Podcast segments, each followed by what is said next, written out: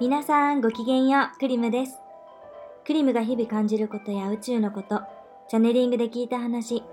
目には見えない話などをお届けするクリムの隠れ家。この番組は宇宙の光の皆さんや高次元の存在の方々のご協力でお送りします。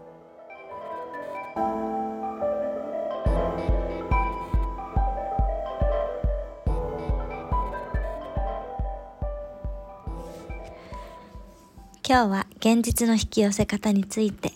お話できたらなと思います。私は最近好きな人とうまくいかないっていう現実を体験していて、とってもとっても苦しい時間を過ごしたと思います。その現実を変えたいっていう時にいろんな人のいろんな存在からアドバイスとか手助けをもらったけど、自分がそれなりに気づいたことをお伝えすることで、今ちょっと苦しいなっていう時間を過ごしている方のお手伝いができたらなと思って、今日お話しします。まずは、現実を変えたいっていうところから。まず現実を変えたいっていう事実については、不足から来ている。何か足りないから相手で補いたい。自分が愛されてない気がするから相手で補いたい。そんな気持ちから来ていませんか？まずそこを自分で確認しなければいけないと思います。で、その後に私の、私に来た感情が欲しい。何々だったらなとか望むことはもしかしたらいけない感情ではないのかということ。でもそれは、シリウスの花に教えてもらったんですが、花はね、シリウスの人って2種類いて、クール系の人と熱い系の人がいるらしいんだけど、私もシリウス出身で、私は結構熱い系の人間なんか感情が豊かみたいな感じ。でも花はなんかとってもクールななんかお姉さんみたいな感じなんだよね。で、なんかいつも、えー、なんとかやないとか言ったら、スパーンってこう切ってくる感じ？そう、でもとっても愛にあってな、とっても優しい人なんや。で、まず欲しいっていうことはいけないんじゃないかっていうことを考えて、花に相談してみました。そしたら、それがビジョンであれば、OK だということ。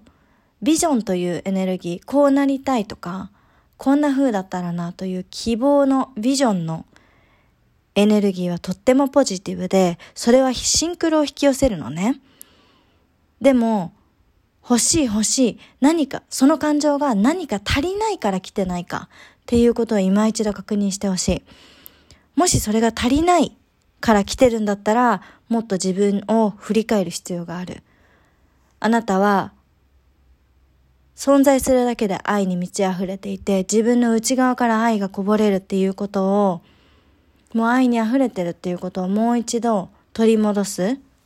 そのプロセスを体験しないといけない。そしてもう一つびっくりしたのが、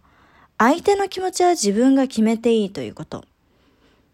なんかよくお釈迦様の言葉で現実はマーヤである。なんか歌になったりいろんな人が言ったりしてるから、みんな分かっちゃう人も多いと思うけど、現実はマーヤである。現実は幻想である。だから私たちが見ている今この現実、私たちが触っているこのコップ、私たちが飲んでいるこのコーヒー、すべて波動で、触れるから存在しているように見えるけど、これはすべて幻想なのであるという考え方。で、いろんな人が恋愛の引き寄せ方について書いてると思うけど、書いてたり喋ってたりすると思うけど、その中で私は執着してませんかっていうところも、まあ私の場合してたんやけど、執着してませんかというところで、これは佐野徳丸さんに聞いたら、執着とは何ですかって聞いたら、過去のある一個の事柄について感情を巻きつけている状態、それが執着である。だから私だったら彼が過去にこう言ったみたいなことに対して悲しいとか、なんでそんなこと言うの？何がいけなかったの？っていう負のループに巻き込まれる。それが、その状態が執着である。まあその立ち返り方とかもいつか言えればな、こう話せればなと思うんやけど、まあとにかく、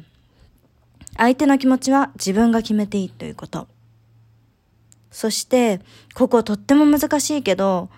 希望を持って全てを委ねる。なんか、もうお願いしたら忘れましょうとか結構聞くけど、難しいよね。でも、これって少しトリッキーで、じゃあ、こういう現実、例えば誰々さんと結婚したいっていう現実があるとする。が現実じゃなくて理想の未来があるとする。そしたら、その事柄に対して希望は持っていいのね。何々だったらなっていうビジョンを持って、ポジティブな波動なの、それは。けど、そこで、例えばストーリーを考えたり、どうやってとか、あと一番気をつけなきゃいけないのが、どれぐらい叶っているかっていうのを、現実や周りで測る。ああ、これぐらい現実が変わってきたから今自分はどれぐらい叶ってきたなとか、なんでこれがダメかっていうと、あ、あとこれもだね。あの人がこうなってくれたら、あの人がこう言ったら自分はこれが叶うとか、それもダメだね。この4つ、すべてに共通しているのが、叶ってない視点に立ってるの。叶ってない波動で物事を考えている。だから考えた瞬間、あと理想を描いた瞬間の波動っていうのはとっても高い。その波動をキープしてればいいんだけど、ストーリーを考えたり、どうやってとか考え出すと、叶ってないから、その視点に、あ、叶ってない視点から物事を見てるよね。それが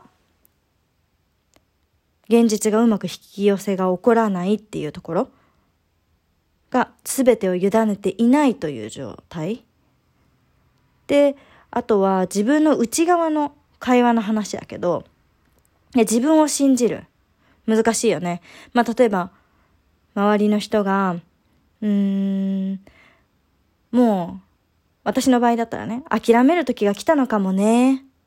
もういいやって思った方が楽じゃない？とか、例えば周りのすごく仲いい友達に言われたとする。でもここはチャンスなんよ。自分を信じるの、相手を信じるの、自分以外の誰かの言葉を信じるの？っていうところを自分の心にしっかり聞いてほしい。もし自分を信じる選択だったら、いや、自分の、相手にそれは言う必要ないんだよ。言う必要もないけど、自分の心の中で、いや、自分はこういう現実を描いている。そしてそれは叶う。という意図を持って、その未来をアファメーション、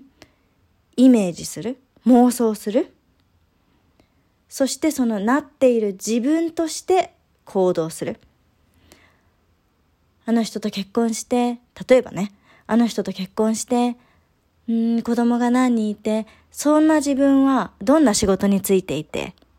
そんな自分は、どんな服を着ていたり、どんな笑顔で笑っていたり、どんなご飯を食べていたり、その自分を意識しながら、一瞬一瞬、今この瞬間も生きていく。そして何か心がぶらされるようなこと外的要因で、これも試されてるのね。眠りの、眠りに導こうとする力がみんなを試してる。私も試されてる。それを自分の中でもう一度、あ、ブラブラってなって、え、やっぱりそうなのかな諦めた方がいいのかなって思った時に、目を閉じて、あなたは自分を信じるんですか私は自分を信じるんですかそれとも、今、無責任に言われたその相手の言葉、無責任とか関係ないな。周りの言葉や周りの状況に惑わされるんですか？その2点。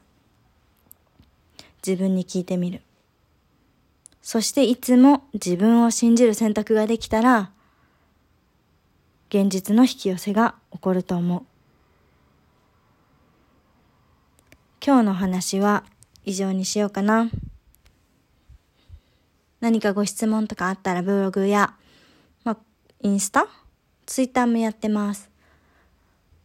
で、コメントいただければなと思います。では、この辺で。